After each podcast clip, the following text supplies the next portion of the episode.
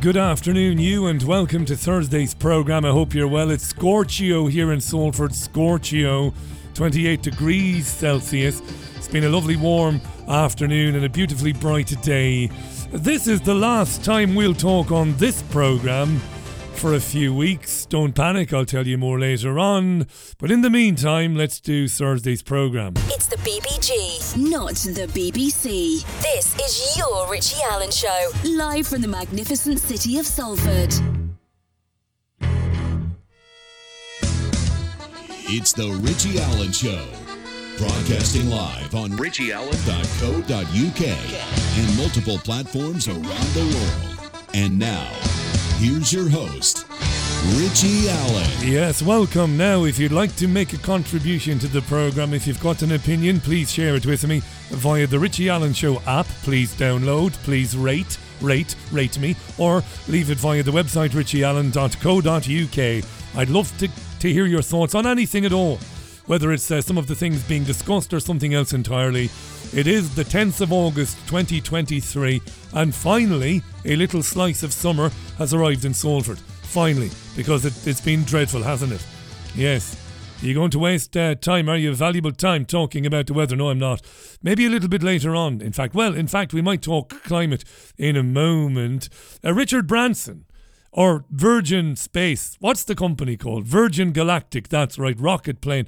A mum and daughter have become the first mother daughter duo to reach the edge of space on, on a Virgin Galactic rocket plane. They were joined by a guy called John Goodwin. John is 80, a former Olympic canoeist, and he's got Parkinson's. God love him. He bought the ticket back in 2005 for a quarter of a million dollars, but he has no recollection. It's a terrible gag. Don't do that.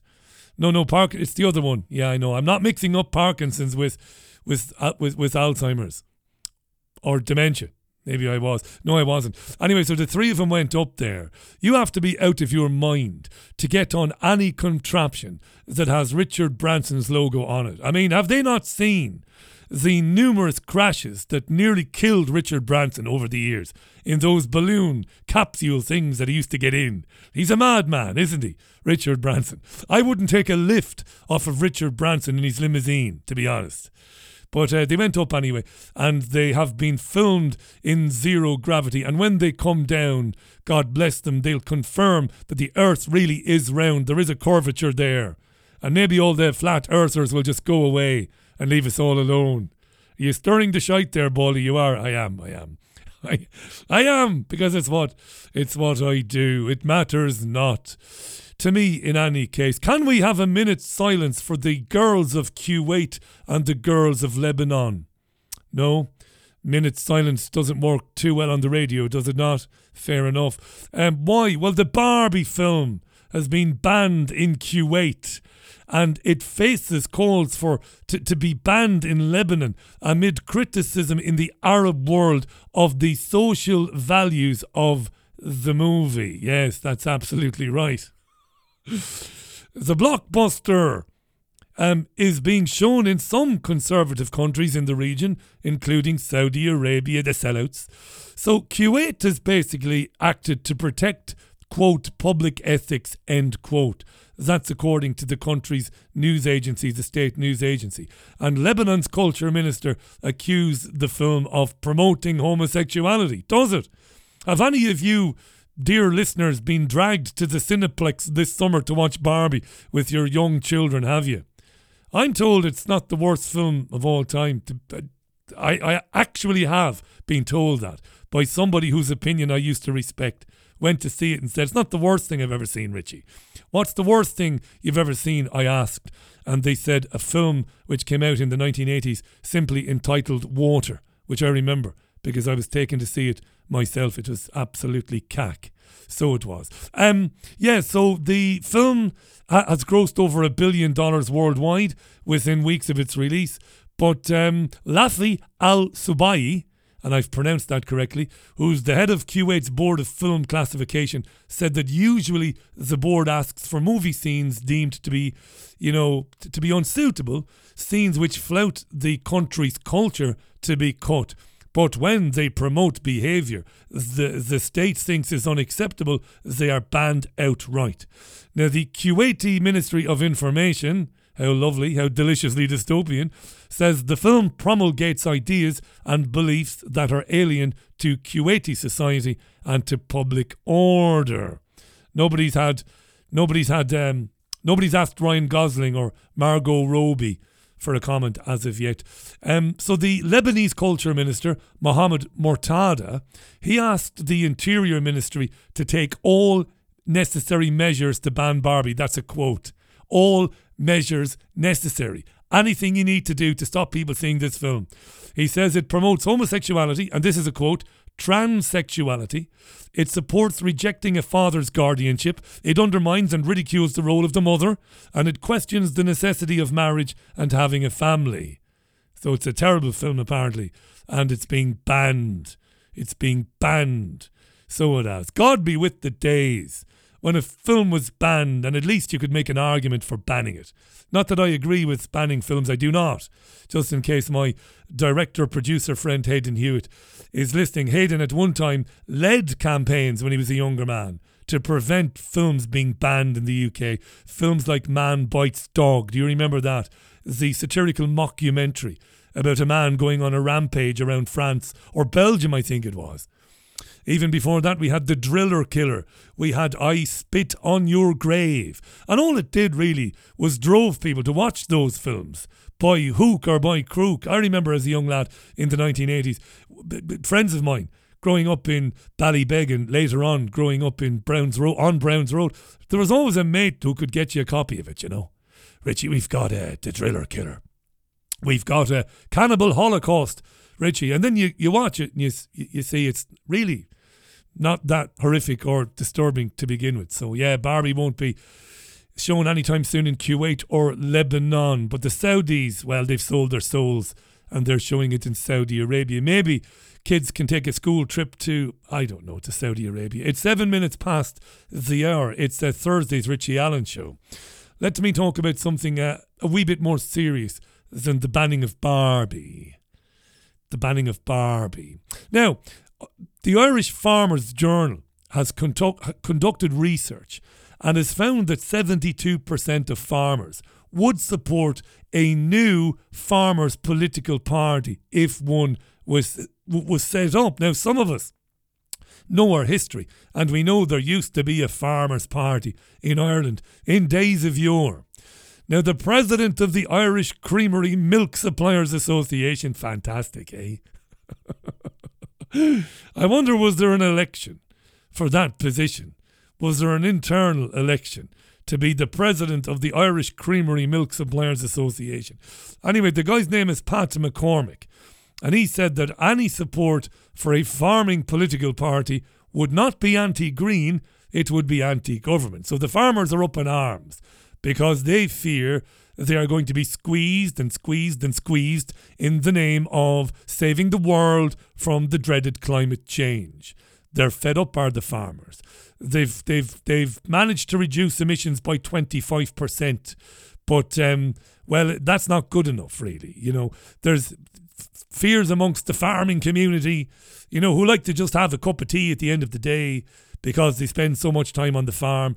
That dairy farming and beef farming is going to be outlawed eventually in the name of saving the world for St. Greta Thunberg. So they were asked if there's an anti government agenda going on here. The farmers, why don't you just vote for Sinn Féin? Mr. McCormack, the president of the Irish Creamery Milk Suppliers Association, he said, um, no, we just don't like some of Sinn Féin's policies. Why would they vote for Sinn Féin? Sinn Féin is as is completely climate change captured, isn't it, Sinn Féin, as far as I understand. Anyway, this story about the possibility of a new Farmers' Party was covered by the national media in Ireland today. Now, Newstalk is a national radio station in Ireland. We have lampooned Newstalk on this programme before. So they started the press this morning now, you know, in soccer, gotta say soccer for our Irish listeners, when you don't have the ball, your forwards should start the press. Football teams, they like to press, you know, squeeze the opposition, pin them back, push them back towards their own goal. In this case, push them back towards their farms. Get back in your farmhouses now. Well, the Irish media acts in lockstep. It's no different than the media in the UK or France or anywhere else, right? Every radio station, every TV station is pushing the same message. That's why we say lockstep.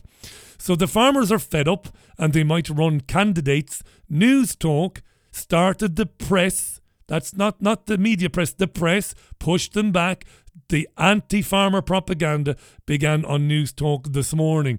You will hear two presenters, Ciara Kelly and Shane Coleman. And this is interesting. Ciara, there's an interesting survey in the Irish Farmers Journal today. There is. Uh, new research from the Irish Farmers Journal shows that three in four farmers would support a new farmers' political party if it was to emerge. There's been a lot of talk about this. We, we've heard from rural TDs, the independent rural group, Shane. We've heard from Michael Fitzmaurice. He wants to have a rural party.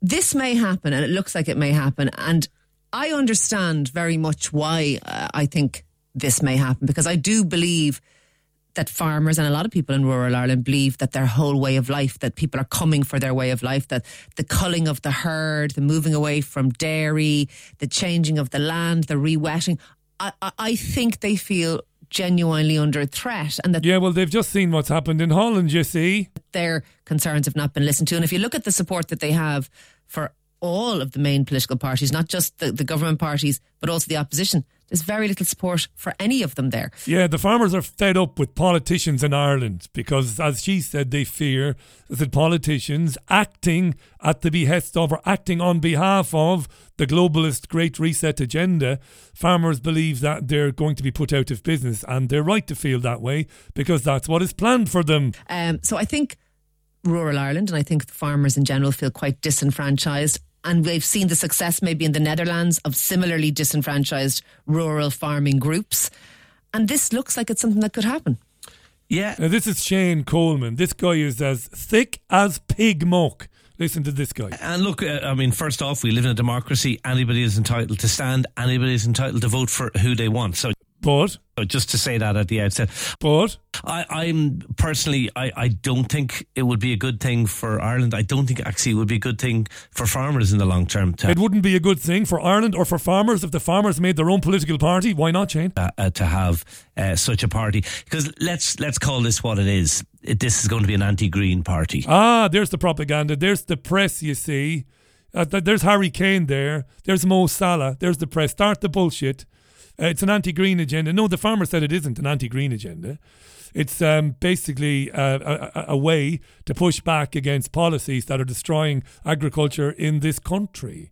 Not anti-green at all. It's a way of preserving our way of life, a way of life that has endured for thousands and thousands of years. You know, we grow stuff, you know, and we provide that stuff for the for the populace to eat, and it sustains them. And that's how it's always been, and that's how it always should be. But there's the propaganda, there's the press. Call it an anti green agenda. Uh, and there is a yeah. narrative out there. A narrative? That um, um, you know the Greens are out to get uh, rural Ireland, like, but they fucking are. Like it's not a plot against what's happening at the moment is not a plot against rural Ireland and a plot against uh, farmers. And you see, when I said over the years, over the years, over the years, and I bored you and bored you and bored you and kept repeating the same shit over and over again, that news would be replaced by commentary. What the fuck does Shane Coleman know about any of this? He's just a useful idiot presenting for Newstalk, a brain dead muppet who knows nothing. But yet he is espousing an agenda, isn't he? He is speaking directly on behalf of the World Economic Forum, the Great Reset, and others. Where are the farmers on Newstalk to say, hang on a second, dipstick, it's not an anti green agenda. Let us explain why we are considering, you know, creating our own party or returning or reopening, reconvening the Farmers' Party. Where are they? No, it's just commentary. It's just bullshit propaganda from another bullshit radio station in Ireland. And I think to suggest that it is is a denial of the issue. And by the way, it is farmers who will be the biggest losers from uh, from the, the climate crisis, from uh, global warming. Ex- explain that, Shane. Explain how the farmers would lose any more by having their farms shut down. or any less. Explain to us how they would lose any less. Explain to us how they are less poor if you destroy their way of life and tell them they can't farm anymore than they would be worse off due to climate change. Explain that. Explain how the weather warming ever so slightly because we are in, in an interglaciation period is going to impact farming more than telling them they can't farm the way they used to farm Um, I, I just don't get that. Do you? We've already seen evidence of that this year. They are really badly affected by it. And I'm not sure. Spe- Note he doesn't give any evidence. We've seen evidence this year that farmers have been badly affected by the climate crisis. Explain. He doesn't have to. speaking to themselves and inward looking, I'm not sure that is the best way to go. Speaking to themselves and being inward looking is not the best way to go, says Shane Coleman, a useful idiot who gets paid a six figure salary to present a breakfast show for Newstalk. He's got no qualifications, none whatsoever, to um, that, that would in any way justify him speaking as an expert on farming or on the climate. But it doesn't matter anymore, does it? I, I think potentially it can be successful. We have had uh, a history in the past uh, of farmers' parties winning seats up to 10 seats in one general election. They have participated in the government back in the 1940s and, uh, and 50s. So it can be successful. Whether or not, whether or not it is a good thing at the moment uh, to have one, I'm not, I don't think it's, I don't think it'll be, I don't like vested understand. interest. So what difference does it make what you think, whether it's a good thing or not, if the farmers convene and, you know, launch a, a, a new political party? What do you mean it's not a good thing? How do you know? It's- Isn't it your job to to to to report on the fact the farmers might be putting together a party so disgusted and so horrified uh, they are by government policy isn't it your job to report on that and shut the fuck up and interview a farmer and then maybe interview somebody from the government maybe is that not your job Interest, I, I, I think you're right that it is the green agenda that they fear most, if you want to call it the green agenda. You see what I mean when I said the press? This is the press, like the press, the soccer press. The propaganda started as soon as the farmers said, "We've looked into it. We we think there might be some logic in creating our own political party." This is the media pushback. But I understand that too because the green agenda is about change. And farmers have lived Well, a very likes change, yeah. exactly, but they've lived a much more traditional life because the urbanization that many people have have experienced over the course of their lives, it's different to farmers. And, and you know what? I also get the fact that we have seen for years people who grow up in rural Ireland move to Dublin, move to Cork. That's what happens, and they've seen their kids move off the land. The people of Dublin don't like the fact that their kids are being priced out of Dublin. And oh, my child had to move to Leitrim. My child Nobody wants to move to Leitrim. My child had to move to Kildare. They, they, And Kildare is a shithole. they, they recognise that as, a, as a uh, loss to the- them. the- but the- rural Ireland is just about to, to suck that up. and, and sorry, just to stress, the denial of uh, uh, the The denial of what? the, the, the crisis and the denial of what needs to change is by no means limited to rural Ireland. We are all guilty of that. We're all guilty of denying the climate, are we? But um, again, he's he's making accusations that he's not substantiated with any evidence. So the farmers are doing this, are they? Because they denied that climate change. Now, climate change is a load of bollocks. We know that the climate changes naturally, right? Um, uh, CO two follows heat, not the other way around. We know this. I'm not going to give you the statistics again. Um, so the farmers would be right to deny that there is a crisis brought about by CO2 emissions created by human activity. But uh, he's got no right to put words in their mouth, does he, this guy? Let's hear a little bit more of this. They're absolutely all guilty of that, and none of us want to make the changes that are required. What changes are required? But farming counts for it as a 37% of all greenhouse gas emissions. That is going to have to change. Uh, and That is going to have to change. This is a guy who is a radio presenter, no more, no less, just like me. Right, my qualifications are are not in any science are not in any science whatsoever.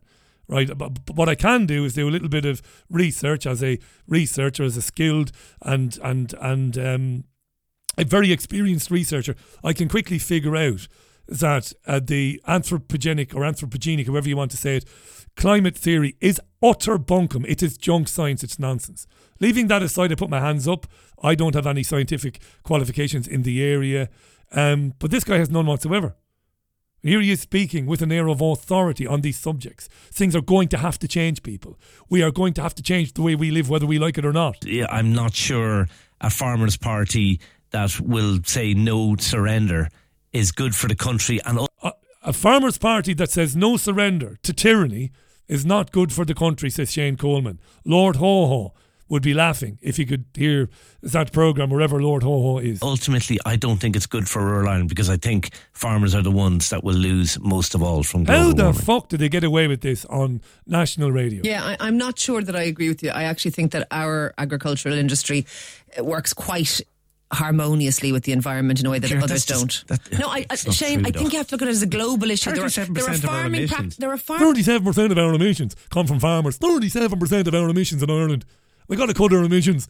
So the farmers, 37% of it, we got to stop farming. Farming practices, that's our emissions, but there Yeah. are, and which are tiny. There are farming practices in the rest of the world that are much less green than here. I Right, think I'm, I'm, uh, I'm not that- sure that should be our yardstick, but anyway. What do you mean it shouldn't be your fucking yardstick? Forget the farming that goes on elsewhere around the world. The Chinese and the Indians and the Pakistanis and other countries around the world are going to be mining coal and drilling for oil um, for the next thousand years. So it makes not, not a jot of difference. Even if anthropogenic climate change theory was genuine and was absolutely a certainty, it doesn't fucking matter what we do in this country or what they do in Ireland, does it? Mad stuff, that isn't it? Yeah, mad. Um, look, let us know what you think. Uh, No, you don't want to know what we think. The whole point of that exercise was to propagandise the nation, to demonise the farmers of the country, make them out to be a bunch of, you know, stuck in the mud, um, I don't know, cloth-eared, uh, old-fashioned old fogies who won't accept that climate change is happening, and uh, say that they're. The, the, any talk of them forming their own political party is because they have an anti-green agenda and because they're climate deniers. It's dreadful, isn't it? It's just absolute garbage, isn't it? Isn't it? Just a little bit. Um, staying with it just for one more minute, um, Susie Boniface, who's known as the Fleet Street Fox, you might know that, you might not, was on the Jeremy Vine television programme on Channel 5 today. She was talking about asylum seekers being put in barges, which has been topical, right? That's been in the news cycle all week long, right? This barge off the coast. Is it off Devon? Is it? Um, I, I've read so much about this. Excuse me. She was talking about asylum seekers being put on barges and the legalities of that. And then she bizarrely segued into uh, talking about climate change. Susie Boniface, the Fleet Street Fox. the the Home Office has been found to have acted illegally by putting people in temporary accommodation for far, far, far too long, which mm. led to the disease mm. outbreaks. Mm. And this is because we are ruled almost as, as I think it was Sarah from Liverpool said, we're ruled by people who want to treat asylum seekers as the problem, when the real problem is their bigger issues with immigration, which they're not dealing with and they don't want to address. They want to use this as a dog whistle to get people to vote for them, to, to cause a riot and have people fight and argue and disagree. It's not the biggest issue. It is a massive indication of how inhumane us and other developed nations are being when there is climate change, which is causing religious fundamentalism and failed states and wars and economic collapse, you're going to have large movements of people. what did she blame climate change on there? When there is climate change, which is causing religious fundamentalism and failed states and wars and economic collapse, you're going to have large movements of people. Wow. Remember, I said to you a few weeks back, um, well, more than a few weeks back, because every news outlet in this country has told its editors that there is no debate on climate change, that it is closed, it is a racing certainty that climate change, anthropogenic climate change is happening. Therefore, you must not seek to balance out your programs with the other side. Since this happened, and it happened about three to four years ago, they can get away everybody, anybody who goes on to a national television or radio program can get away with uttering such inane but dangerous bollocks as this. I mean, this is bollocks. When there is climate change, which is causing religious fundamentalism Causing religious fundamentalism. Now we blame that on climate change. And failed states and Failed states, wars and economic collapse, wars and economic collapse happening because of climate change, says Susie Boniface. That is unbelievable, you know. But don't forget Baroness Jenny Jones of the Green Party speaking on national radio only a couple of weeks ago. This is what they really want. I'm afraid net zero isn't where we should be going. We should be going to real zero. And so we, we've got to take this much more. Real zero. Net zero is not good enough. I'm afraid net zero isn't where we should be going. We should be going to real zero. And so we, we've got to take this much more seriously than any any government in the UK is likely to over the next few years. And what does real zero mean? I mean, does it involve placing a device over your mouth and a device over your bum hole? I, I, I'm not saying that for a cheap laugh, does it? Are they developing such technologies? Think of the character Bane in the Batman film. I can't remember which Batman film, maybe the final one with Christian Bale, maybe. Maybe I'm wrong. The guy going around with this device, uh, this breathing apparatus on his face. Maybe that's what it'll be in the future. Maybe there will be breathing apparatus that will be invented and that people will be in, invited to to wear. Uh, for periods of the day so that the CO2 they exhale, having inspired, having taken an inspiration, having breathed in, the CO2 they breathe out will be somehow captured and somehow converted into something else. Don't laugh at that. I mean, that's entirely feasible, isn't it? When you hear insanity such as that. This is the Richie Allen Show, broadcasting live from BBG Towers in Salford. The time is 25 minutes past the hour. Time for a tune when I come back. Your comments, and I promise we won't talk about climate change anymore today, so we won't. You can download an app for The Richie Allen Show. It's quite simply The Richie Allen Show on Google Play or the App Store. You can leave a comment via the website richieallen.co.uk where it says comment live. The Richie Allen Show, Thursday, the 10th of August 2023. Uh, James Brown, living in America, that featured, of course, in Rocky 4 when Rocky ended the Cold War. Remember that? One of his many, one, one of his numerous achievements. He ended the Cold War. So he did Rocky Balboa. Wonderful stuff. By the way, Kildare and Leitrim are both lovely places. I visited both places. They're lovely. Was joking, of course, lest I offended anybody. Marcus was on to say he's watched the Virgin flight footage. Definitely not flat Earth. It's round, says Marcus. Thank you, Marcus. Speaking of farming, Jenny says food is essential. It's not an optional extra for goodness sake. Thanks, Jenny. And Kenner was on. Hi, Kenner. Lovely to hear from you. Richie, I was listening yesterday and the issue of AI came up again. Around two years ago, I met a high ranked military officer. He told me that he is uneasy and worried about how much power AI has during serious military warfare. According to this officer, AI basically has the final say and can override the decisions of the general or the military leader in charge, taking the lives of his men out of his hands, ultimately being controlled by computers. And Kenner goes on to say he recently finished Ray Kurzweil's book. The Singularity is Near, written in the noughties, describing how far along AI was even then. Thanks, Kenner. I disagree with my friend my great friend and engineer Paul Ripley. Paul isn't convinced, at least I hope I'm not misrepresenting Paul, but he isn't convinced that the singularity will happen, and he isn't convinced that AI could become self aware, aware of its own existence, and then begin to act au- autonomously in its own interest, basically. Now, I, I'm not sure, but I lean towards maybe it could, maybe in the future, maybe maybe in the near future. And and if that happened, maybe we'd be in trouble. Maybe we wouldn't. I don't know, but I, am not. I'm not convinced. I I would. Yeah, if I had to make a bet on it, not that it would matter in the end, but I think maybe the day will come to pass when artificial intelligence does begin to act autonomously. But a lot of people who know more about it than I do, they completely disagree. So there you are. Okay. Uh, Baird has been on to say Have you noticed how none of these climate maniacs have ever mentioned anything about how farming is actually bad for the climate? Hang on a second. They regularly claim that farming is bad for the climate. So I don't I don't get you there, Baird. Uh, Diane says the country needs to be run by farmers, truck drivers, housewives, electricians, and plumbers. People who actually understand reality. Thanks for that, Diane. You'll get no argument here. Angela says, I cannot believe my 62 year old sister went to see the Barbie film with a 62 year old friend. We, we are not alike in that respect, says Angela. Did they like it? Did they come back and wax lyrical about it? Maybe they did. Uh, hi to Joe, who says apparently the alien invasion has started, according to Redacted.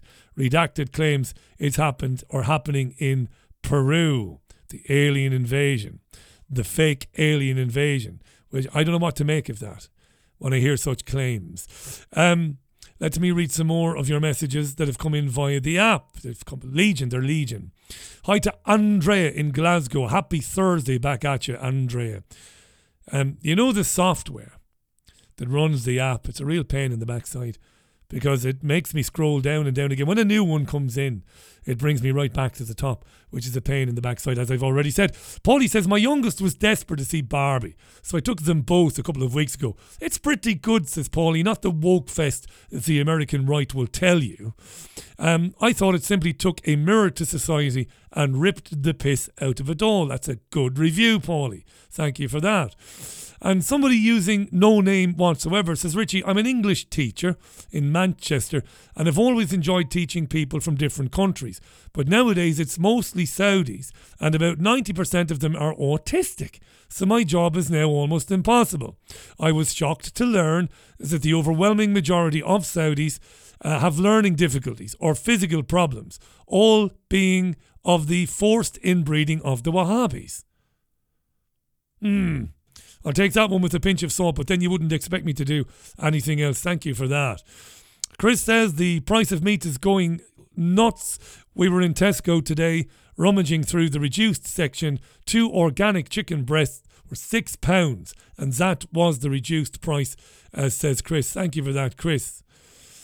Angela says, My farmer friend in Wiltshire is fed up with what is happening and is fully awake and part of the resistance. Alice says, No farmers equals no food. We'll eat the bugs or we'll eat nothing. Alexandra says, Let's hope the farmers in Ireland and other countries stand up to this madness just like they have done in the Netherlands. Thank you for that. Chris says, I'm home early for a change. It's great to listen live. He says, I will download the podcast tomorrow in any case. Thank you uh, for that. Chris Kev says, Richie, yardstick. I'd give him a few smacks with my Hurley. That's Kev in Tyrone. Charlie was on to say, climate change bollocks. They're all brainwashed, in my honest opinion. Hi to Ian, who says, Richie, don't give them any ideas. That's a good point. Nelly says, if we have to have all of our orifices corked, some idiots will still go along with it happily. I wouldn't be surprised, Nelly if those who wore the face nappies uh, were convinced, if they could be convinced in the near future, listen, as we're talking about carbon capture, I mean, it's not that much of a stretch. They are telling us that they have technology to pull CO2 out of the air. Well, why not pull it out of us? Why not? I'm sure it's in development.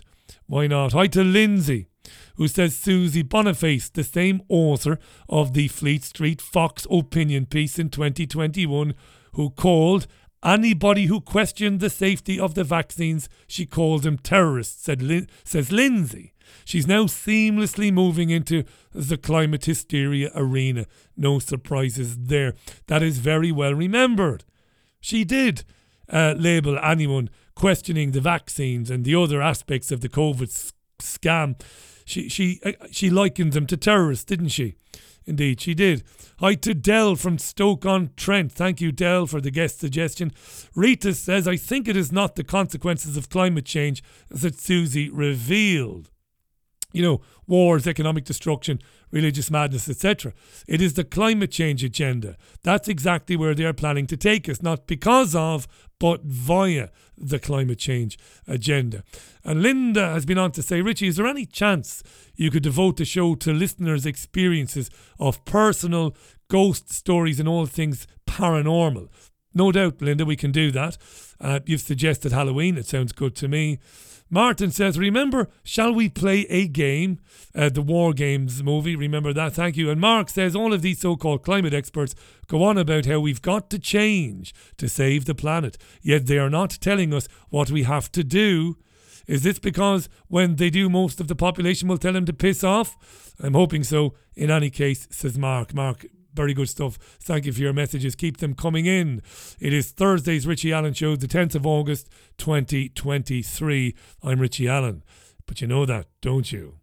Indeed. We'll come back to Ireland as well momentarily. In other news, and I know I said I'd move away from any talk of climate change, but you know that at least 36 people have died in wildfires, which have swept through the island of Maui in Hawaii.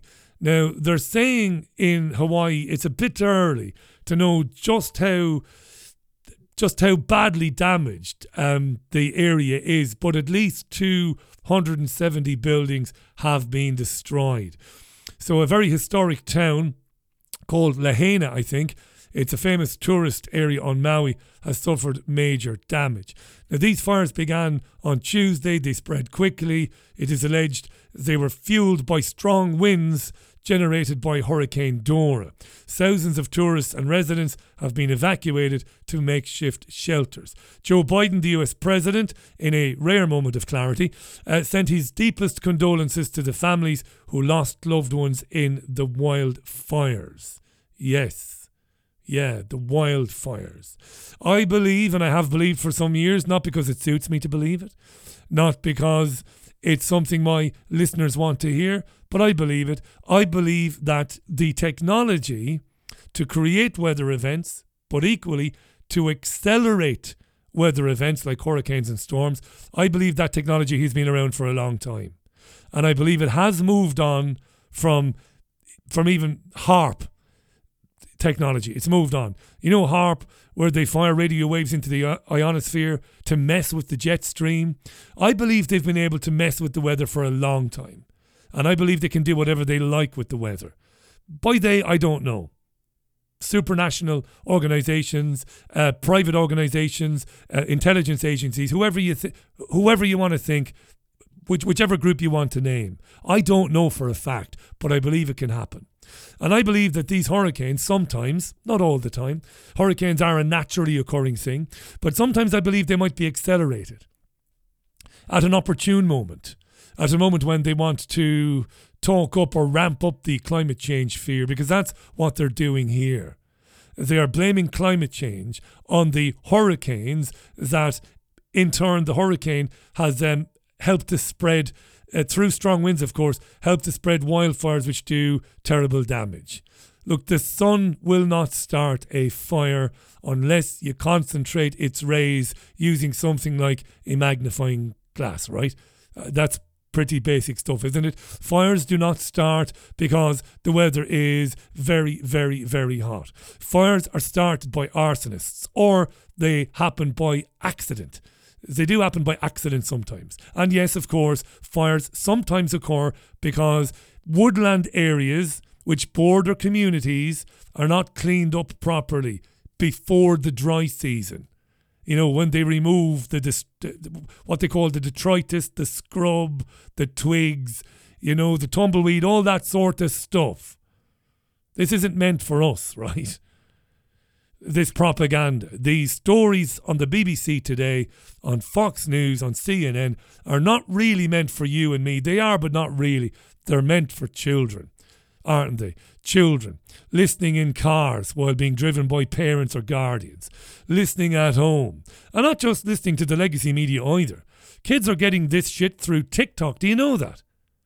Do you know that that they use TikTok and this stuff is flashing up all the time? These fires, these little videos are flashing up on their devices when they're using TikTok, when they've downloaded the app. They get this nonsense on their apps too. And I think it scares the absolute bejesus out of children. You know, some kids will, m- maybe more than some kids, will, will worry about wildfires eventually becoming reality where they live because of climate change. So it's relentless, isn't it? You know, absolutely relentless. This, th- th- this stuff. And we're seeing this as kids are polled, and they do poll kids. They poll them in schools, as they poll them in high schools, they poll them in university and in college, in city colleges. You know, will you be taking a uh, will you be taking a year out, a gap year, like so many of us did, me included? Will you? No. Why? It's wonderful to get you know a backpack, to save up for it, you know, pack a few clothes, plot a little journey through Europe, maybe, maybe if not Europe, maybe Asia. No, no. Why not? Because flying is killing the planet. When do you imagine you'll have children? Never, never. Oh God, no, no. Why? Because having children is killing the planet. How do you mean? I've actually seen a video and I can't find it. I wanted to play it for you on this program. I've seen a video. It, I saw it recently, but it was a video that surfaced about two years ago. It's not a parody, it's not a spoof, where a young man at a university somewhere in the American Midwest talks about this with real seriousness. You know, not having a child because the child will go on to create so much CO2. you know, because the child will have to be cared for. You know, the child will have to be kept warm. The child's food will have to be heated. You know, the child will have to be driven places. So it's kids they're using these wildfire horror stories. It's kids they're aiming these stories at. Look at the horrible impacts of climate change. When wildfires are not really a new thing, they've happened before. There are many reasons why they happen, and it ain't the sun. The sun is not causing woodlands over thousands of hectares to spontaneously combust and burn down and lead to the evacuation of villages and communities. It is not the sun. Something else might be going on. I can't prove that these fires are being set deliberately, right? I cannot prove it, but I suspect it 100%. Something a little bit more, speaking of paranormal and stuff. I mean, this is not quite into ghost territory, but um, are you having a staycation this summer? Um, you hate those blended words, don't you? Staycation. And the bastard Oxford Concise Dictionary includes them too, because I looked it up. It's in there now. Staycation. It's a noun, of course. Staycation. Having a vacation at home where you live, in the country where you reside. Um, lots of people are staying home because they're broke. But lots of people, as we've just been discussing, are staying home to reduce their CO2 emissions. Now, if you're staying in the UK this summer because you're doing it for the climate, for Greta, yeah, you might want to head north of the border. Let's have a listen to GB News. Paul Nixon, very enthusiastic man, and he's very enthusiastic about a certain legendary monster then. We are going to be conducting the largest surface watch of Loch Ness since 1972. So largest surface watch of Loch Ness since 1972. Brilliant. Do you want to get involved? So we're calling out for volunteers to come and help with the hunt for probably one of our longest standing mysteries that's that's still going today. I mean, it's a mystery because it's nonsense, oh, isn't it? Isabel. There's no such thing as a Loch Isabel, Ness I am monster. so is there? disappointed you think I'm that. 'Cause sorry. I know if you were to take a trip to Loch Ness, take a walk along the banks, you'd have your eyes on the water. And it doesn't matter if you're a skeptic, a cynic, or a true believer. Whenever anyone visits Loch Ness, they are looking for the Loch Ness monster. You can't help it. It's Uh, in your DNA. It's in your DNA. Everything to now is pointed us towards a phenomena in the area. You know, from 565 AD to St. Columba being written up in a rit- religious text that he banished a beast in the loch to Aldie Mackay's sighting eight, uh, 90 years ago in 1933, which really kicked off this global phenomenon. And there's not a corner of the planet you can visit where someone hasn't heard of the Loch Ness monster. Do you believe in the Loch Ness Monster, dear listener? Do you believe in the Loch Ness Monster? I want to know this. It's important to me. Uh, the time is 14 minutes to the top of the hour. Let me know. Uh, do you fancy going up there? Shall we get a bus? Shall we charter a, a couple of coaches, 160 people? Let's go up there and spend a bit of time in Loch Ness scanning the surface of the loch. Um, I thought I saw a Yeti one time. I thought I saw a Yeti, Bigfoot at one time. I did no no word of a lie. In my bathroom in South Manchester. Uh, it was only Caroline's mother. You know French women don't shave their legs, don't you? You know that? The French don't shave their legs and other parts of their anatomy too. Definitely saw Bigfoot. This is the Richie Allen Show, Thursday's edition. I'm Richie Allen. It's Scorchio Tremendo, still 26 degrees here in Salford, and this is the Divine Comedy. Isn't life a divine comedy now? Neil Hannon, this is great. Take the train. It's the Divine Comedy National Express on the Richie Allen Show. I'm Richie Allen. Hope all is well with you this Thursday. If you're just joining the program, you haven't missed very much at all, to be honest. He says modestly. You've not missed much at all, really. Uh, but thank you for finding me in the end. Good to be with you as always. Uh, lots more to talk about today. Lots more, in fact. Your comments in a minute. Ask not what the BBG can do for you, but what you can do for the BBG. Support the Richie Allen Show now at richieallen.co.uk. Let me take this opportunity to thank the amazing Mark Boyarsky and his efforts in supporting the Richie Allen Show. He's amazing. He has been over a number of years. We love him not because of that. We love him also because we, we love him. Uh, of course, not because of that, but thanks to Mark. He's an amazing guy. I don't do this because he supported the program. I recommend him in any case. Check him out on YouTube, although he's undergoing or he has um, been undergoing some proper censorship on there. But uh, check out Mark Boyerski's YouTube channel and markboyerski.com. And sincere thanks to him and to his team in Spain for their um, unending support, really, of this program. It's really gratefully received. So thank you uh, to Mark. I really appreciate it. Catherine has been in touch, loves Linda's suge- suggestion about the ghosts and doing a show. Thank you very much, Catherine. Let me say hi to William, who had the pleasure of working at, I'm going to struggle to pronounce this, William. He says Urquhart Castle. Is that how I pronounce that? Urquhart Castle on the banks of Loch Ness. And the place is truly majestic, says William. He says, My wife Lisa, hi Lisa, she said, with us being Scottish, we believe in Nessie, but we haven't seen her yet. And Annette has won the comment of the day thus far. Thanks, Annette. No point in coming up to Loch Ness monster hunting. Due to global boiling, it is now totally dry. Well, you might see the bones of Nessie then, or the, the, the skeleton of Nessie. Yeah. Why not? The fossil of Nessie might be on the dry loch bed. And Diane says this is a very good point, uh, which I should have thought. Uh, it should have occurred to me as I was ranting momentarily. But uh, Diane's right. She says, Richie, aluminium is an accelerant for combustion. Sparklers have both iron and aluminium in them. This sustains the burn and creates the sparks. What is in the chemtrails? asks Diane. Aluminium, barium, strontium, and probably other things I don't know. But thanks for that, Diane. Very good. Richard has been in touch to say what I heard is they're going to store the CO2 in water and pump that water away and store it. So they are planning on robbing the water, maybe says Richard. Uh, yeah. And Donald, thank you for your comment. I'm going to get into that now in a moment. Going to do that in a moment. Kevin is feeling a bit depressed. But he makes a point. He says, "Why? Maybe, maybe he isn't feeling depressed. It's not for me to judge Kevin. Sorry, Kevin. So I shouldn't say that." He says, "Richie, why even talk about this? None of us are going to do anything to stop them.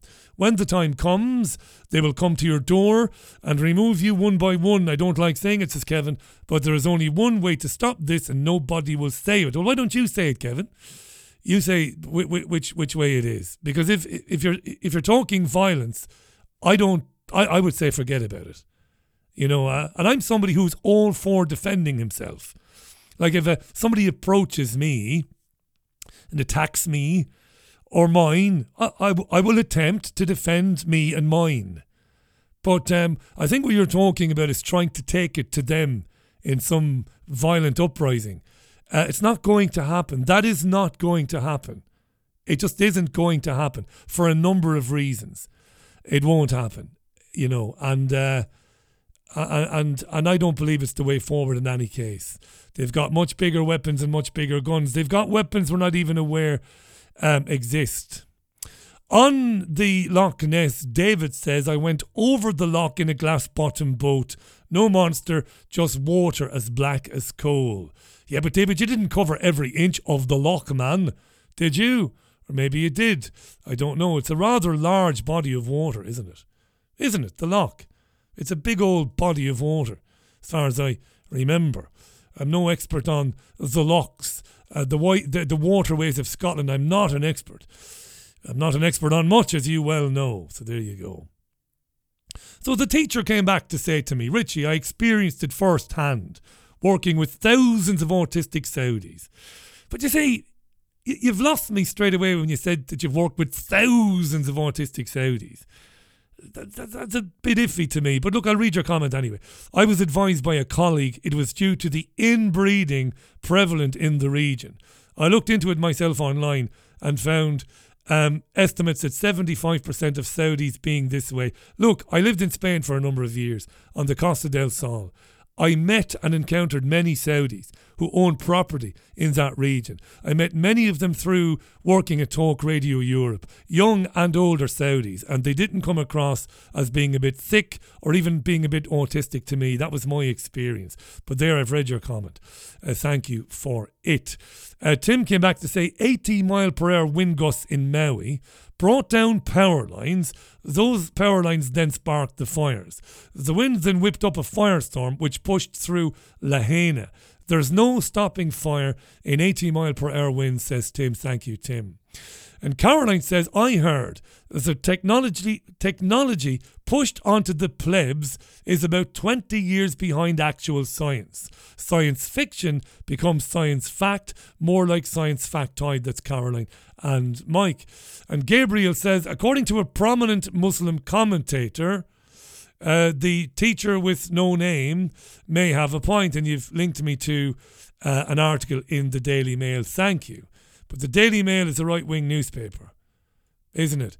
And it's not very fond of Muslims, is it? Uh, just saying, like, so I, I don't know. Hi to Paul who says, talking of travels, I'm 56. I'm finally going, finally going to Ireland, says Paul from Northolt, by the way, to find our roots.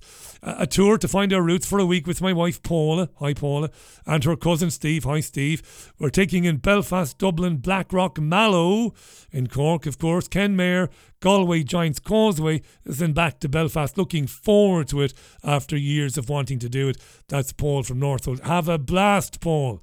I'm sure you'll receive the céad míle fáilte wherever you go. Ian is on to say, or came on to say, I don't believe in the Loch Ness Monster, but I have seen a few Glaswegian ones. Thank you very much. Very good. Alexandra came back to say, unfortunately, there are no more stewardesses selling crisps and tea on the National Express. Fantastic. And Paulie, thank you for your kind offer. But when I go away on holidays with my missus, we spend our time together in almost in complete isolation. But thank you very much. Uh, because we, we, we pass each other on the stairs and in the corridors of BBG Towers when we're not working. So when we go away, we tend not to see anybody. And that will be the same this time around. But thanks, Paul. I appreciate that. Two minutes it is to the top of the hour. I'm going to move on, so I am. And uh, no more talk of Loch Ness. Jimmy Krankie, otherwise known as uh, Nicola Sturgeon, who resigned in, resigned her position as Scotland's First Minister in some disgrace, it has to be said yes, um, has announced that she's writing her autobiography. Just thought I'd throw that in there. I won't be obviously purchasing a copy of it. I might put in a press request, though, to the publishers to ask if Ms. Sturgeon uh, Krankie might come on the programme for the crack. You never know. Sometimes they just don't do the due diligence. You see, Nicholas Sturgeon will not have heard of me. The publisher will probably not have heard of me. They usually look into the backgrounds of the requesting media people, uh, the media people making the requests for the interviews, but they might sometimes they they don't do the due diligence. I might put in a request for Jimmy Krankie. Wouldn't that be fun? And I read this in the Telegraph this afternoon. It, it interested me because my better half used to work for Kellogg's on Talbot Road in Manchester, where the which which which is opposite the Lancashire cricket ground. Old Trafford cricket ground, you see. And my missus used to work for Kellogg's there many, many years ago. No, we did not get um, samples of Rice Krispies and Kellogg's Cocoa Pops, which turned the milk chocolatey. chocolatey. We didn't get Kellogg's Honey Nut Loops. None of that. No, we got none of that. But um, she worked there. Now, Kellogg's, the, the, the headline is Kellogg's accused of sexualizing products in woke backlash sexualizing products in woke backlash. How has Kellogg's been sexualizing its products? I ask you. Well, according to the Telegraph, it's been accused of doing this, celebrating Pride Month and running illegal diversity schemes. These claims have been made by America First Legal. It's a conservative non profit firm run by Stephen Miller, who once worked for Donald Trump. He was his immigration czar.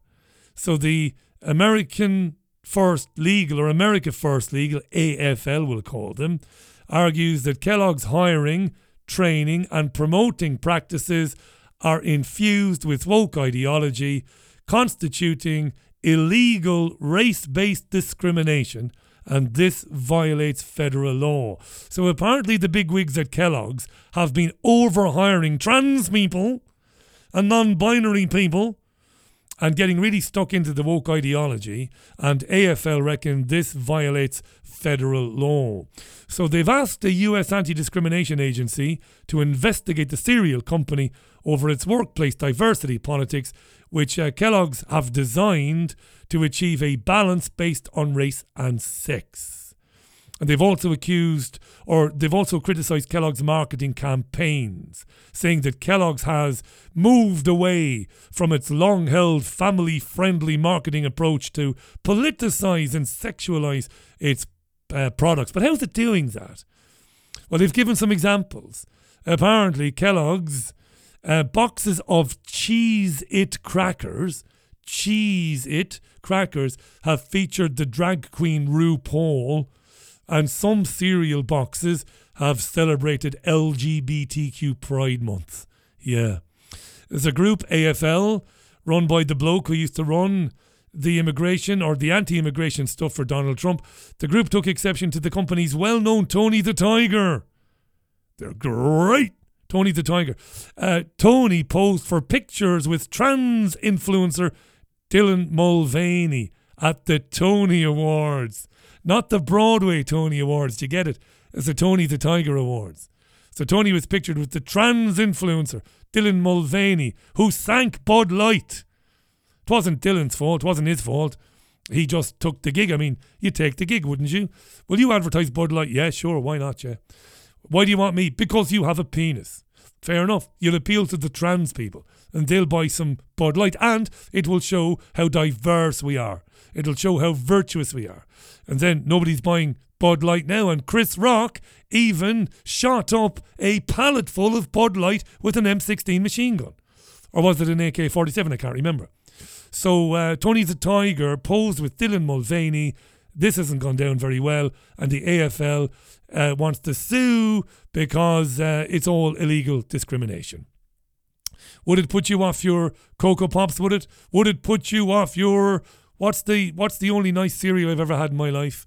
I don't eat cereal. I haven't eaten. I haven't ate a bowl of cereal for about twenty five years. Crunchy Nut Cornflakes was the one I would have eaten back in the days when I would have eaten cereal, and you put milk on it and sugar and all sorts of shite. It's the wonder we have no teeth in Ireland. You know the Irish have no teeth whatsoever. Three in four people have dentures in Ireland uh, up from two in four back in the 1970s. That's a fact. Uh, Ireland's got 5.2 million people living there, three in four, 70, just over 76% of the country. And it's not age specific either. So you'll find lots of six and seven year olds running around with Sears and Roebuck dentures. It's a terrible thing, really. Do you remember back in the day uh, when a man or a woman turned 18 in a place like Salford years and years ago when they were very, you know, very young, like, and they had their teeth, they had their teeth about them. They would be given a general anaesthetic and all of their teeth would be taken out. They would then be presented with National Health Service dentures. I'm not making this up, by the way. And this happened to save them the expense of dentistry in the future and the pain of it. Madness. But that went on. Madness. And you wonder why people fell for COVID. You wonder why people fall for climate change. Young men and women healthy young men and women were told, listen, we're going to knock you out, right? We're going to pull out all of your fucking teeth. You're going to be in agony for weeks afterwards until all the swelling subsides. And then we're going to give you dentures. How about that? Yeah, yeah. Where do I go? Where do I sign up? Thick as pig muck. That's how they were back then. Uh, Ireland, speaking of thickness, will not let go of COVID. Ireland will not let go of COVID. It just will not. COVID is not going anywhere. This is Morning Ireland, a program on the radio on RTE Morning Ireland speaking about COVID, which just won't bloody well go away. A new variant of COVID 19 designated EG.5 has been detected in Ireland. EG.5 has been detected in Ireland in August. According to the Health Service executive, it comes after the World Health Organization yesterday classified this latest coronavirus strain as a variant of interest. Uh, Dr. Maria Van Kerkhove, technical lead for COVID 19 at the World Health Organization, told a press conference yesterday it did not result in more severe illness. Maria? EG.5 is one of the sublineages of Omicron. Ah, it's one of the sublineages of Omicron, EG.5. It fell out of the arse of Omicron. Remember the Omicron variant? Omicron variant.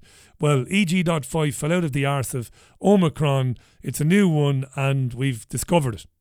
in Ireland. We will be um, classifying this as a variant of interest. It was a variant under monitoring. It was a variant under monitoring. Now it's been escalated to a variant of interest. But given its increased growth rate, um, we've conducted this risk evaluation looking at transmissibility or growth rate, which we see an increase. Looking at severity, we haven't seen a change in severity. Looking at immune escape, and we do see immune escape with. So it escapes immunity. So you might think that you've built up immunity to COVID and its various strains. No, this one can escape the immunity. With this uh, EG.5 sublineage. That's the World Health sublineage organisation there. Meanwhile, hospitals across Ireland are reporting a further rise in coronavirus infections. General practice remains the first point of contact for anyone concerned about symptoms. Here to tell us more about the situation in practices across the country is Ilona Duffy, a family doctor based in Monaghan. Ilona Duffy. Ilona Duffy, what's the picture like? A family based doctor in Monaghan? Morning, Will. I suppose what we're seeing is reflective of the rise in numbers in the hospital setting. And as you said, um, we've seen a rise from 121 hospital cases of COVID two weeks ago. 121 hospital cases of COVID two weeks ago, population 5.2 million. To 408. To 408. And on the ground, what we're finding is more and more people who are ringing us with um, with a history of symptoms that are suggestive of COVID. So, like what? The symptoms are very similar to previous episodes and flares of COVID, which is severe. Like what? Severe sinus congestion. So, sinus congestion. So that really bad, bad head cold. What? She just gave the game away there. So we're, we're getting people calling us with sinus congestion. Which is severe sinus congestion. Which? So that really bad. That really what? Bad, bad head cold. Head cold. So they're calling you with a head cold. And you're diagnosing them as having COVID, right? High temperatures, headaches. Some people kind of complaining of loss of taste and smell, but that doesn't seem to be as strong this time as with previous outbreaks or pre- previous flares of the Eris uh, virus. Eris, that's what they've called this EG.5. They've called it the Eris variant, yeah, which was a variant under monitoring a couple of weeks ago, but it has been elevated, not escalated, elevated to a variant of concern. Virus. And obviously, some people are ringing us to say that they have self tested at home with antigen tests and are noting themselves to be positive. Yeah, yeah. The people who are self testing themselves at home in August of 2023 in Ireland, um, no, don't finish that sentence, don't. No, because I'm in pretty good form today. What sort of fucking amoeba? What sort of gelatinous. Who is still testing themselves anywhere today, let alone in Ireland, with antigen tests? What sort of brain dead dipstick is doing that today? I suppose it's worth repeating that the situation now is very different to um, what emerged when the virus um, first uh, became widespread in 2020. And indeed, the Taoiseach Leo Varadkar said there's no prospect of new public health restrictions being introduced. Oh, how, how, how nice of Leo Varadkar, the merry Indian, to say, don't worry, um, we won't be introducing new public health restrictions. Told you. No, and I think that's great because uh, it is a case of us kind of starting to learn to live with this virus in many ways. And we know that the actual restriction and isolation period for those who have tested positive for COVID has been reduced to five days or 20, 48 hours after your symptoms have eased and your symptoms have really minimized themselves. So that's that's a big change from the original two weeks, as we know, when COVID first hit us. Are you hearing this? So I think caution is still advised. And while we're not saying people have to panic about this, we, we're not saying that people have to panic about it now. We would be suggesting that people perhaps have some antigen tests in their house. So what? People should have some antigen tests in their house, this goon says. This absolute wench of a woman. Have some antigen tests. For what? For when you get the fucking sniffles, is it? Is it? For when you get a little bit of a sore throat and a little bit of a headache, take a fucking antigen test. And then do what? Like, just go about your day, drink fluids. It, this is insane. that it? if they are symptomatic, they can test themselves, and that means that they can act accordingly, limit and restrict their their their contact with those who may be vulnerable and who are still at risk of developing serious illness. Unbelievable. Last bit of this. Do you think that masks should be reintroduced for healthcare settings? That requirement was only I could murder the presenter, you know. Dropped in recent months. I actually could. A, a pacifist. I, I can fantasize. about, and I'm, I'm not obviously recommending it. I'm saying absolutely not under any circumstance. But I, I, I would love to beat the living piss out of that presenter. I think it's going to be very difficult to go back on any of the, the kind of things that have been reduced. But however, in our surgery and in many GP surgeries, in her surgery, we are asking people who are presenting with respiratory symptoms to wear masks, and we're also recommending that people sitting in waiting rooms would wear masks as well. Yeah. So if you're in a waiting room waiting to see one of your doctors at my practice, we ask that you wear masks. I would have asked her if they were turning away people who said, "Well, no." Actually, no, no, I, I, I don't see the need to wear a mask at all. I wonder, I would have asked her that, but then there you are, 12 minutes past six, Thursday's Richie Allen show with me, Richie Allen. And you are hammering me with the messages, which means that you are engaged, you're listening, and you're paying attention. That's good. Um, don't buy any of it though. Um, the window cleaner says the next variant of Corona bollocks is called OMG, another con. Very good. Jen says Kellogg's, world's first cereal killer. Donald says they need to be locked up, Richie, even though we know it will not happen. I agree. Fantastic. Pandora says, I'm not surprised that Kellogg's is pushing the sexuality agenda. Uh, Kellogg, the inventor of the. Mr. Kellogg was the inventor of the vibrator. Is that right? Is this a gag? It must be a gag. It must be. And then you go on to say, um, he he he was chased with his wife, bar procreation, and was accused of pedophilia with his children. Is that right? Um, I didn't know that. Every day is a school day, and not just for Kay Burley, but also for me on the Richie Allen show. Faisal says that variant has just been elevated to usual suspect in breaking news just in. It's amazing, isn't it, that people might pay any attention to that. I was wondering, by the way, um, had anybody heard of this guy? And I mean this sincerely, because with the news that I mean, we talked about this in the week, they are preparing to roll out COVID boosters for so called vulnerable people here in the UK this coming autumn. I mean, this is absolutely ridiculous, right? But they are. And I was wondering about this guy, and was would, would, would this guy still be taking COVID boosters, and would this guy even be alive? I had the vaccine. It put me in hospital for a day, but I haven't moaned. I've had the second one, and he put me in hospital for another day. But I'd much rather have that than COVID. Remember that guy? He rang in um, in early 2021 to BBC Radio 5 live breakfast. His name is Matthew. He rang in to say, I had first jab, became ill of it. It must have been, yeah, it must have been early spring because you had your COVID jab and then they gave you another one a few weeks later, didn't they?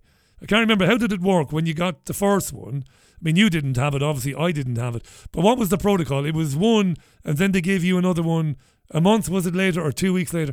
In any case, this guy had a jab, um, was hospitalised, um, had the second one, was hospitalised, but would keep having them. And um, he didn't want anybody who refused to have the jab to be given a hospital bed because the hospital beds should be reserved for those who are injured by the jab. Why on earth should somebody who has refused to have it take a bed that I might need if I have a bad reaction to it? And I know the exact date, I don't have it here, but it will be in my diary. It'll be in my diary for 2021. I will know the exact date this guy appeared on Radio 5 Live, and I, I must, just for the hell of it, for shits and giggles, contact Radio 5 Live and ask them if they're still in touch with Matthew and if he is in fact still alive. Is this guy alive? Just as a matter of interest. I hope he is, by the way. And I, and I do mean that. Of course, I hope he's alive. But um, wouldn't it be funny if he wasn't? He says. Uh, Gaz reckons I don't believe in Nessie, but I wouldn't go in for a swim in Loch Ness in any case. I love that. I don't believe there's a prehistoric monster swimming beneath the surface of the lake, but there's no way I'm having a swim there under any circumstance. Gabriel says regarding the Daily Mail, Richie, very true, but they do quote a prominent Muslim commentator. Yeah, but I, I could say Uncle Tom to that. It wasn't Chris Rock, it was Kid Rock. Thank you, Brian. Well done. It was Kid Rock who shot up a pallet full of Bud Light to Dozy Dipstick. What was he thinking? Get some empty cans, fill them with water, make it look like you're doing it, and then drink the real Bud Light. What's wrong with him? He's obviously got no Irish ancestry, Kid Rock, you know. Very good. Cookie's been on to say bloody dentists Mine was a butcher, filled most of my teeth before 16. Yep, I was that soldier too. Darren says, Have you ever seen the Sean, the Shane MacGowan video on YouTube of his new set of teeth filmed in a dentist surgery? There's a sound of applause from onlookers. I found it bewildering. Asks Darren, I didn't see that, no. But I do know, or I am aware, um, that Shane had the implants um, a few years back. I do remember that. Kev was on to say EG plus five, EG point five or EG dot five equals Egypt times five. Yeah, you're an Egypt times five if you have the jabs. Mark came on to say, I'm an Irish resident. They are ramping it up right now. The word on the street is it's the unjabbed causing the spread. Is that right, Irish listeners? Have you heard what Mark is hearing? The unjabbed are being blamed for the for the rise of this new strain.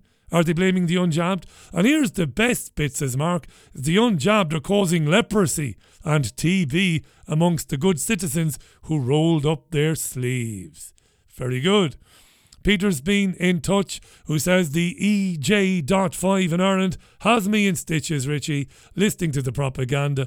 I'm surprised they didn't mention hay fever as a leading symptom of it as well.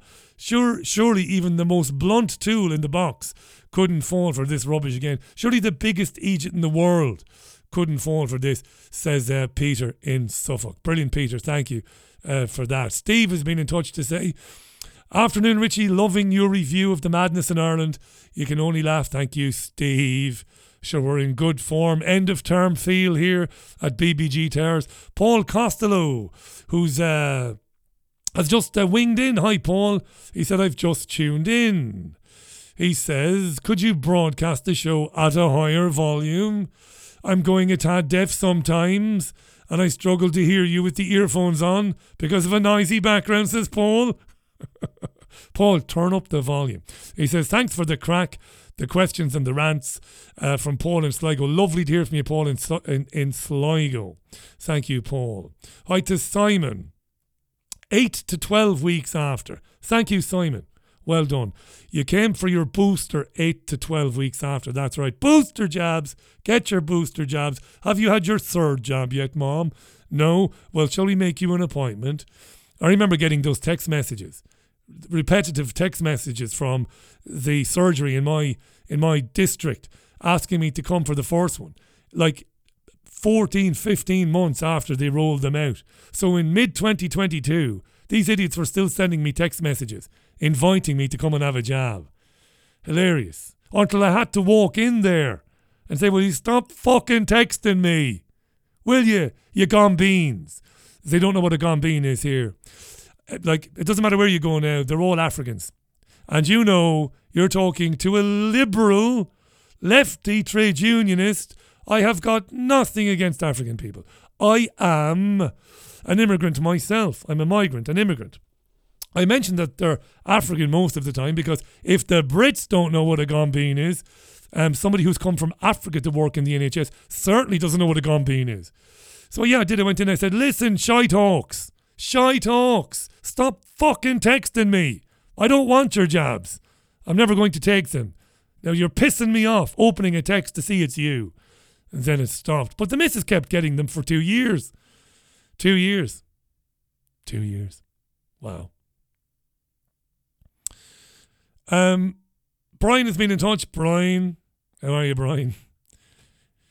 He's been laughing at the Irish story. Thanks, Brian. The back of my mind wanted to get pissed off. I'd almost book an appointment with that G bag in Monaghan just to tell her where to shove her mask and spend the whole time in the waiting room coughing and spluttering uh, as someone might check uh, if they have garlic breath just to see the reaction of the virtue signaling patients. Thanks, uh, Brian, who says he needed the belly laugh. Me too. Hi to Sam. Thank you, Sam. Hi to Davy Roy, who says, Call me Benny. I work for the BBC making drama, and they still want you to take a test every Tuesday. You give over, Benny. I read the end bit first. Don't worry about it, Benny. Nobody's listening. Oh, Jesus. Yeah. John says, You were on an early morning jog when you heard the COVID numpty. I was listening to Matthew, who, phone, who, who said he had me jab had to go to hospital. Had me second jab, had to go to hospital. Why should somebody else who hasn't had the jab get a hospital bed that I might need when I get my third jab and I collapse due to it being a toxic pile of puss and fucking shit? I remember listening to that. I was jogging around Media City. Sides were in agony, laughing so hard. And what I couldn't believe was there was no laughter coming from Nicky Campbell and Rachel Burden. None. They were not trying to avoid corpsing. They genuinely did not find it funny. How could you not find it funny? How could you not find that funny? Have you had a, your sense of humour removed, surgically removed? Have you donated it to somebody? I mean, how could you not find this funny? I had the vaccine. It put me in hospital for a day. But I haven't moaned. I've had the second one, and he put me in hospital for another day. But I'd much rather have that than COVID. yeah, it was running down Media City, past the office building where that programme was being broadcast. I thought I've heard it all. And when I got back to the house, of course, I rewound it, recorded it, and I basically could not wait. I was like a child on Christmas Eve. Do you remember being like nine and you, you, you couldn't sleep Christmas Eve? You just could not sleep. Like, uh, no child has ever slept on Christmas Eve when you believe in Santa. And you, you just cannot wait till you get up in the morning to see what might be under the tree. I. That was the longest day of my professional life. I could not wait to share this with you. I couldn't wait. Why on earth should somebody who has refused to have it take a bed that I might need if I have a bad reaction to it? yes, yes. Fantastic. Good afternoon to my friend Jean Ann Crowley, who's been out doing a good deed and has missed the beginning of the programme. Um, she's always doing good deeds, is my friend Jean Ann Crowley. She's in a community where people look out for one another. Beautiful rural community where people are still taking care of one another. Andrew says, What does Bud Light and making love in a canoe have in common? And he says they are both close to water. Father Jack Hackett. Emma says, I wonder why shingles is a thing now. Plenty of adverts are pushing the new shingles jab, says Emma. Thank you, Emma. Hi to Christine, who says, Richie, our landline rang back in May offering Jesse his COVID vaccine the next day because they had a cancellation. God only knows what Jesse said. Thanks, Christine. Ian says Blackpool Health phoned me up last year, asked me if I would be interested in the jab. When I asked about the side effects, they hung up. They hung up. Doop, doop, doop. I love that. Would you like to come for your booster? Or in Ian's case, because he didn't have the jab, would you like to come for your jab? what about the side effects? Radio silence. Love that. Time for a tune so I can have some water. See how long I can carry on with you today. Beatles, anyone? Never a bad day for the Beatles. Scorchio and Salford.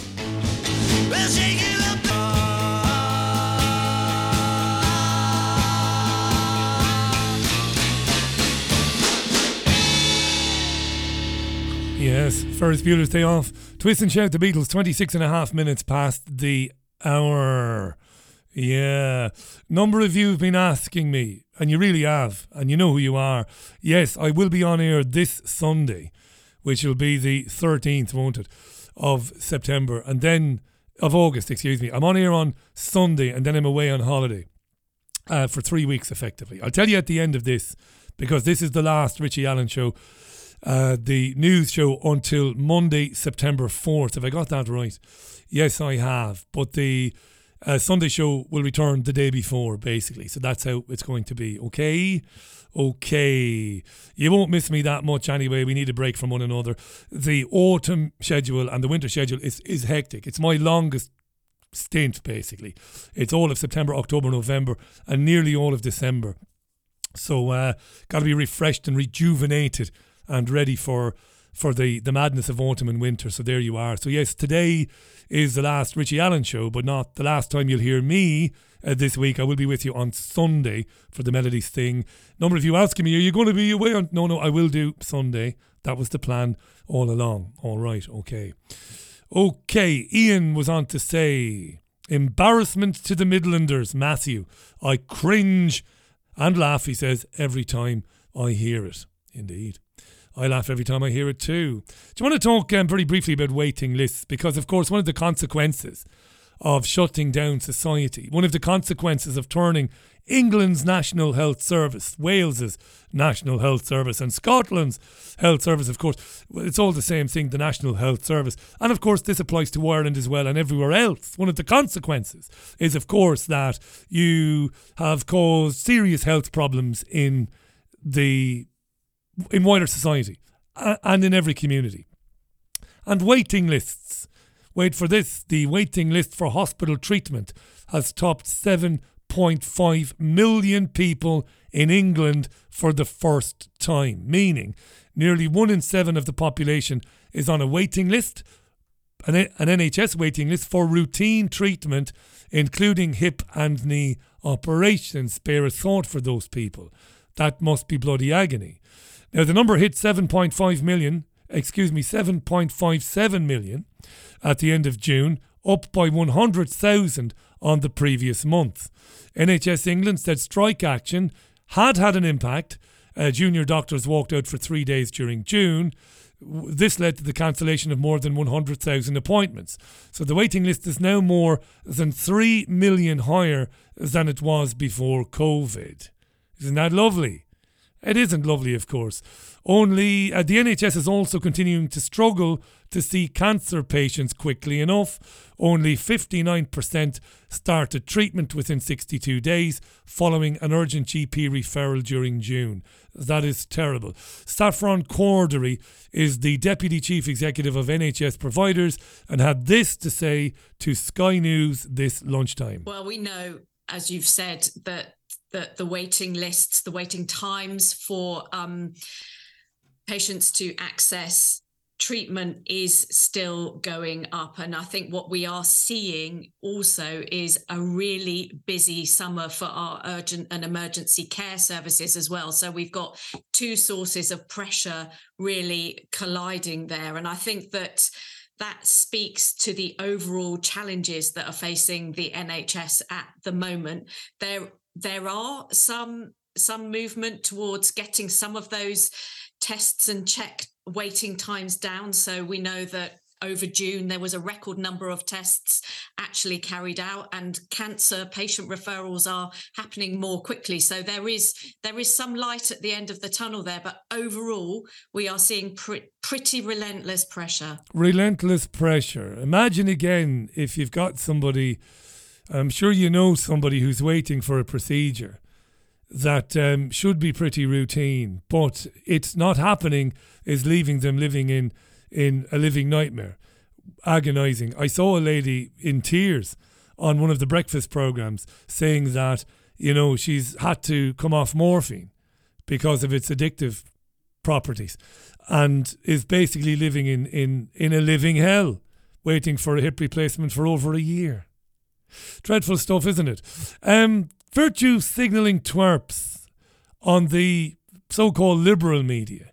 Um, well, they never fail to blame, well, racists and Brexit for for this problem. Now, this is monumental bollocks, but it doesn't stop them anyway. Let's just have a giggle at this. We need to make the job more attractive to get people in and to stop people leaving. Make it more attractive for doctors, says Jimmy O'Brien, so that they'll take the jobs and then they won't leave. Especially all those quasi racists and crypto fascists who pretended that they wanted to look after our. We've got to train our own. Quasi racists and crypto fascists. Do you know what any of that means? Who people who said we, we need to train our own rather than rely on recruiting doctors from overseas. When you said that, when you said, why are we not spending more time and effort in encouraging young British people to take up medicine so that we can train them up in the future and get that benefit? If you said that, you're a quasi racist and a crypto fascist, according to David Brent. Sorry, uh, James O'Brien. I hated that. I, he hated it. I didn't hate that rhetoric enough at the time. He didn't hate that rhetoric enough at the time, but he hates it enough now I didn't hate it enough when people said, why don't we train our own? But I hate it now. I was too distracted by other elements, the more obviously racist behaviour and, and, and things like Farage's Nazi poster. He was distracted by Farage's nas- Nazi poster about the queues of migrants. so that he was distracted, so that he didn't realise that when people said we need to train our own, he should have been calling them quasi racists and crypto fascists. Yeah. I, I, I, that line there, we've got to train our own. You're a doctor. You're looking after my kid in a British hospital and you happen to have been born in France or Nigeria. You're turning on the radio and someone say we've got to train our own. They're essentially saying you should F off back to France. H- how the fuck do you draw that c- comparison? How do you reach that conclusion? So you've got a doctor working in the NHS. I'm sure the doctor is valued. You know, French person, somebody from Africa, maybe somebody from the Philippines.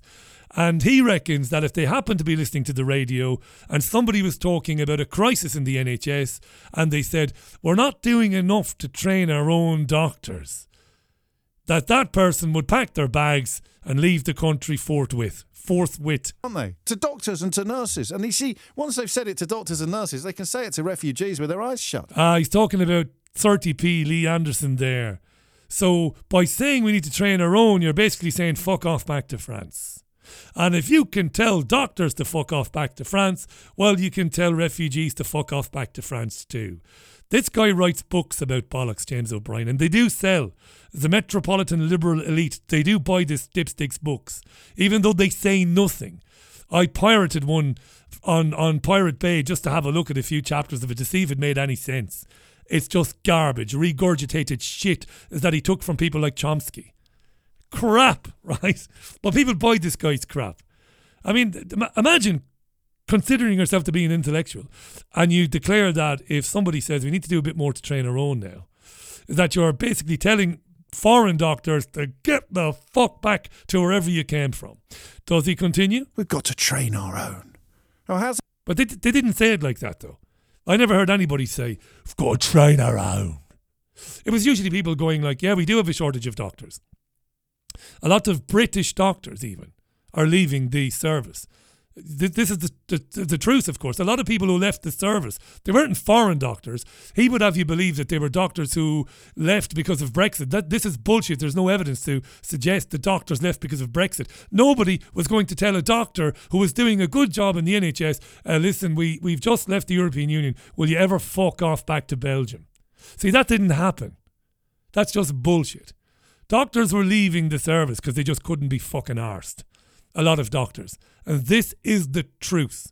We saw evidence that doctors kept reducing their hours, didn't they? They were going from five days down to three days because they could survive on the wages of three days because they were getting so much fucking money, right? So they were taking three, four days off a week. This is true. I'm not making any of this up. We've we've talked about it on this program. Articles have been written in the liberal and in the conservative press about this. So this lawyer won't talk about any of that. This fucking liar James O'Brien, you know. So if you're talking about we need to train our own, um, that doesn't make you some, you know, 30p Lee Anderson fuckwit you know, who likes to make everything black and white and to play to his base. Of course, Lee Anderson, scumbag Tory, is playing to his base. Of course he is. Of course he is. And he's doing his job, making everything uh, a series of simple absolutes right versus left, immigrants versus, you know, those who don't want any immigrants in the country at all. This is horseshit from O'Brien. You know, nothing wrong with saying we need to do more to train our doctors. You know, you're not saying um, we, we, we, we need to get rid of the doctors we have. Anyway, let's hear a little bit more of this. How's that working out for you, lads? How's that working out for you? With 7.6 million people now waiting to get an operation on the NHS.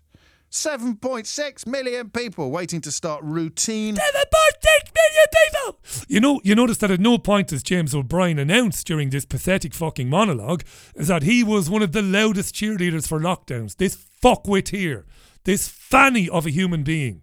He was one of the loudest um, cheerers for fucking lockdowns. Lockdown meant closing down the NHS to anybody else. If you didn't have COVID, you were not welcome in a hospital or in a GP surgery. This is the fucking reason why 7.5 million people are waiting for a procedure. Not because people said we should train our own. Hospital treatment. What happened to training our own? You've had seven years to do it. Seven years! Now, since you got your stupid referendum over the line, where are they all? No mention of um, COVID. No mention of lockdown, which he begged for. He begged for it. He he spent just like Piers Morgan, that shower of shit who now presents for Talk TV. He spent most mornings in 2020 and 2021 demanding that the lockdowns be turned up, that they be dialed up, that they be made more austere. This wanker. And now he complains that 7.5 million people on a waiting list is down to right wing idiots like Lee Anderson and, and Nigel Farage. Now, they are idiots. Farage and Anderson, I can't bear them. But I, I can't bear them any more than I can bear Keir Starmer or Jeremy Corbyn. They're all the same to me. Oh, he did. He ranted relentlessly about the fact that lives were being put at risk because we were coming out of lockdown too early. And he has the cheek to do monologues about 7.5 million. Well, that's down to fucking racist Brexiteers. Mm. Le- I'll tell you where they are. They're leaving at a rate of knots. They're all going to Australia. Bollocks. It's time for the Who. The Who. He's another one I want to beat the granny out of James O'Brien. Beat the effing granny. But I won't. The Who and can't explain on the Richie Allen show. KD has been in touch. Hi, KD. Richie, my friend's son is a junior doctor and has already decided to go to Canada once qualified. For fuck's sakes, this KD. Thank you, KD. And that's got nothing to do with racist Brexiteers. And I'm sure there is a racist Brexiteer somewhere. I'm sure there is a xenophobe somewhere. I'm not denying their existence. But racist Brexiteers have got nothing to do with the issues in the NHS. The NHS has been systematically undermined for decades. Deliberately, of course. Christ. Researchers who have been on this programme have been talking about it for decades. The systematic wrecking of the health service got nothing to do with little Englanders who try their own. Jesus, how could it be a bad idea, you know? Train your own, yes, absolutely. And he never talks, this arsehole, about the brain drain in third world countries or countries where the GDP is maybe not as healthy as it is uh, in the UK or elsewhere. He never talks about the problems with doctors graduating in certain parts of India, doctors graduating in, you know, again, problematic economies coming to the UK to make their living. He never talks about the problem this creates in the country they are leaving. Because he's not an intellectual. I fucking hate him. I mean, I really do. But it, I kind of love to hate him. So there is there is that, you know. Thank you, Katie. Thank you. I really appreciate it. Christine was on to say, now doctors are busy working in private practice three days a week. Again, Christine, yes, something O'Brien neglected to mention. You know, they're going working for private companies. You know, Christine, back in 2020 when, when it was the shit show that it was, I downloaded an app and I committed to paying £15 a month for myself and the future missus so that when we needed a doctor, we could get one. I'm not going to name the app, there are millions of these apps anyway, so that we could have screen time with a doctor. So if I needed an, an inhaler, maybe a steroid inhaler, maybe, you know, the NHS was so, sh- I mean, it's shit anyway, but it was so bad during 2020. And you know what, Christine? The doctors, I, I mean, I, I think I used it twice maybe in 2020. The doctors were, were NHS doctors that were working in the private sector. So when they were speaking to me on an app that I was paying £15 a month for, the fuckers were getting paid by a private corporation and not working in the NHS. But again, James O'Brien and LBC and that shit show, they're not going to tell you the truth ever. You know, I'm not saying you'll hear the truth exclusively on the Richie Allen show. No, you won't. But I will always give you every bit of it. I'll give you every side of it, even the side of it which doesn't suit my argument.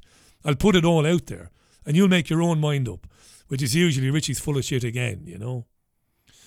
Absolutely. Julia's been in touch. Richie, I did I did get seen in one week after a routine mammogram showed something of concern, which turned out to be fine. Thank God, Julia. I'm still waiting for the neurology appointment to come through from referral from last year. So I had to pay £225 to go private. I wonder why I bothered to pay national insurance. Julia, as you well know, because I mentioned it on the show, I paid pretty much what you paid to have a CT scan on my lungs. Because they told me it would be next year. Yeah, next year. Why COVID? That's what they say to you. Waiting list because of COVID. And you can't when you've got shadows on your lungs. You can't wait a year. You've got to pay the dosh, even though, you know, we don't have that kind of money easily, do we, lying around? We just don't have it. You know, 300 quid for a CT scan. Jesus wept, you know. I've paid national insurance all the time I've lived in the UK.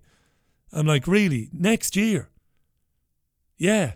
And Chris says, and of course O'Brien, no mention of the thousands of excess deaths per week that are almost certainly down to the jab, says Chris. I tell you what, Chris, I did a bit of digging into the excess deaths today myself. I went onto the Office for National Statistics website. Wait for it. Listen to this, and I would never omit any information. This is what I found. In the week ending July 28th, 2023, or week 30, 9,684 deaths were registered in England and Wales. 63 of these deaths mentioned novel coronavirus, accounting for 0.7% of all deaths. Now, the number of deaths was above the fire ah, the number of deaths was above the 5-year average in private homes. 10.5% above. 271 excess deaths. 10.5% above the five year average. And other settings were 6.9% above. 55 excess deaths in other settings, 6.9% above. However, because I don't lie to you, dear listener, and I don't leave out the things that don't suit the argument, um, the numbers were below the five year average in care homes. In fact, 10.2% below the five year average. There were 205 fewer deaths uh, in care homes and hospitals. So there you have it. But in private homes and other settings, 10.5% above the average for five, the five year average in private homes and 6.9%, so say 7% above the five year average in other settings. So something is going on. But what is it? I don't know the answer for sure. I cannot be, because I'm supposed to be an ethical uh, journalist, I can't be as certain as Chris, or I can't say that I am as certain as Chris that this is down to the jabs. I can't say that. But it has to be investigated, surely. It doesn't. Don't call me surely, I hear you say. Amarose says, Richie, I do not own a smartphone, only a basic mobile phone. My doctor's surgery only has my landline number. So I had one letter to invite me for a COVID jab at the beginning of 2021, and I've never heard from them again. Now, I've never had so many messages come in today, so please do not uh, be offended if I haven't read out your message. I am not censoring or ignoring anybody, I should say. Wayne says, whilst researching health benefits recently, I was astonished that long COVID was on a small list of possible reasons for automatic benefits, even if failing the points system.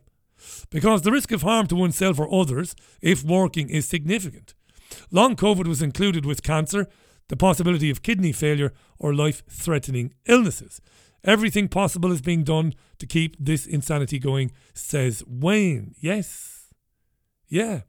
And on Matthew, the madman, ringing in to the BBC to say, I had the COVID jab, got hospitalised, had my second one, got hospitalised. Baird came back to say, I've always thought that a lot of these Matthew types calling into the BBC shows are just actors. And that's a possibility. That's a possibility. Yeah. I certainly couldn't dismiss that out of hand. Is that Matthew, I had the jab, put me in hospital for a day, had a second jab, put me in hospital for another day. But um, I'm not complaining or something along those lines. Alexandra says, not long ago, I saw an ad on a London bus. It was a picture of a smug Asian nurse holding a syringe. Underneath the text said, underneath the image, the, the text read, says Alexandra, first COVID 19 vaccination in the world provided by a Filipino nurse. My blood boiled for the whole day. Yeah, She gave it to an elderly lady. It was live on the BBC. I remember it. A lot of people at the time said, Richie, you know, you know the people we see getting the first jobs, they've got to be they surely they're placebos. Surely they are basically just CO2 because they couldn't risk anybody receiving the job in public, you know, on telly, coming down with an injury. Maybe again, no no proof, but you know, absolutely. Hi to Linda, who says Richie James O'Brien needs twatting. End of story. Yeah, but we don't advocate violence, you know. It's better to demolish James O'Brien in the way we demolish him on programs like this. I mean, James O'Brien is never going to consent to a public debate with anybody. I mean, not me. He might say, Who the fuck are you? You know, and I would say that this program regularly charts on the Apple's, uh, the, the, the chartable Apple podcast charts. I'm regularly inside the top 75 in the country. I am. In fact, I was number 69 yesterday. There's an interesting number. I was number 69 yesterday. You know, above many well known presenters in the charts, this program. So I would say, well, don't dismiss me as being a nobody. I might not be on a regular network, but I am doing more listeners and I'm doing more podcast downloads than you, at least yesterday. I was ahead of O'Brien yesterday. If you don't believe me, check it out. Chartable. Chartable for the, sorry, the charts for Tuesday. Yeah. I don't know what the Wednesday charts are because I haven't looked yet. I will probably look a little bit later on. I love when I beat those bastards. I love it. Like Kevin Keegan, I love it when we beat them. I love it. You can tell him for me, he'll be watching. I love it when I beat James O'Brien. You know? Hi to David Keane. Thank you, David. Looking forward to the break. As always, you know? 100%. Mm. Jean says, Do you remember the guy from Scotland read the weather? I mean, that was just fantastic, wasn't it? Sky did a climate change report two years ago where they went to Scotland and talked about how the weather was changing in Glasgow. The weather was coming a bit more extreme in Glasgow. And this basically proved, beyond any doubt whatsoever, that uh, climate change was legitimate. And the presenter of the report, it wasn't Laura Bundock, but was a well known Sky person spoke to a bin man and I think a window cleaner. And uh, what they said was absolutely hysterical. And this is what they said, and it was absolutely hysterical. You're born and bred in Glasgow, and you've noticed the weather changing. So she says, You're born and bred in Glasgow, and you've seen the weather changing. And they included this. This wasn't live, this was a recorded feature to be played out all day. You're born and bred in Glasgow and you've noticed the weather changing. The rain seems to be getting heavier. Sometimes you get up in the morning and it's bucketing it down. Yeah, you know, we, we, we feel climate change here in Glasgow because the rain is just getting heavier. Sometimes you get up in the morning and it's just bucketing it down. And an Irishman would say, you get up sometimes and you go outside, it's just pissing down out of the heavens. So climate change is something to be feared isn't it? Based on those two lads there. Based on those two lads there. I am fast, Jean Ann. I'm even fast asleep. So I'm nearly done now for the Richie Allen show until Monday, September 4th. But fear not. If you um if you like the Sunday show, I will be with you this coming Sunday. That will return uh, on Sunday, September 3rd. The Richie Allen Show will be back on Sunday, September, Monday, September 4th, you see. Monday, September 4th. Yes, that's right. And I'm looking forward to uh, a bit of a break because the autumn winter schedule is mental. I mean, when I get to Christmas, I collapse at Christmas because it's all of September, October, November, and then three weeks in December. It's crazy. So uh, I need to be ready for that. And I'm looking forward to it. Got some ideas, uh, things I'd like to introduce in the autumn features and things like that. Certainly get more of you involved, I think, on the show. Definitely. I've had some really interesting emails from people who've got books. They've published books, self published, really interesting books. So, yeah, it's going to be an interesting um, autumn, winter. So, uh, yeah, I need to relax. But uh, thank you for listening this year. By the way, when we come back in September, the show will be nearly nine years old, which does it does stagger me. It really does because it's been such a busy period of my life producing this program. You know, and of course the COVID stuff was mental. You know, day in day out. That that time has disappeared. I don't know where that time has gone. I remember 2014 putting the first one together, the very first show on a Monday night on the 14th, I think, of September.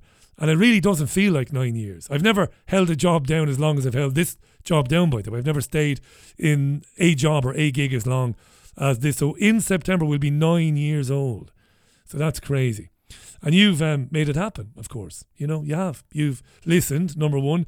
And number two, um, some of you have put your hand into your pocket every now and then or regularly and supported it, which I'll be uh, grateful for forever, no matter what happens to the independent media, no matter what happens to uh, this program. As long as I live, I'll be in amazement that we can do this and that it happens because you are kind enough to put a couple of quid in every month. That's amazing to me. And I know you can hear the sincerity in my voice because I can hear it in my own voice. And I'm not an actor, so I can't fake sincerity. If you, if you fake that, you've got it made, is the old cliche. It, it just amazes me that they do what they do with millions and millions of pounds. Producers, sets, studios. We've got what we have, and it is ours. Our studio in Salford. And that's all we have is each other. And yet we put this on every day, Monday to Thursday and on Sundays. And we're reaching ever increasing numbers of people. It's miracle or miraculous, really, when you think about it. But um, it's magical. It's magical uh, uh, for me. It's a very end of term um, bollocks I'm talking there now. But um, yeah, and I'm not really at end of term yet because I will be with you on Sunday, on uh, Sunday morning melodies at 10 o'clock UK time, where we'll have a bit of crack for a couple of hours before I take my leave of you and have my summer holiday. So have a fantastic um, summer yourself. If you don't like the other show, and well, you might not like it, speak to you on Monday, September 4th. But those who do like the show will speak on Sunday. Have a great weekend. Until next time, from your BBG, it's bye for me, leaving you with Train.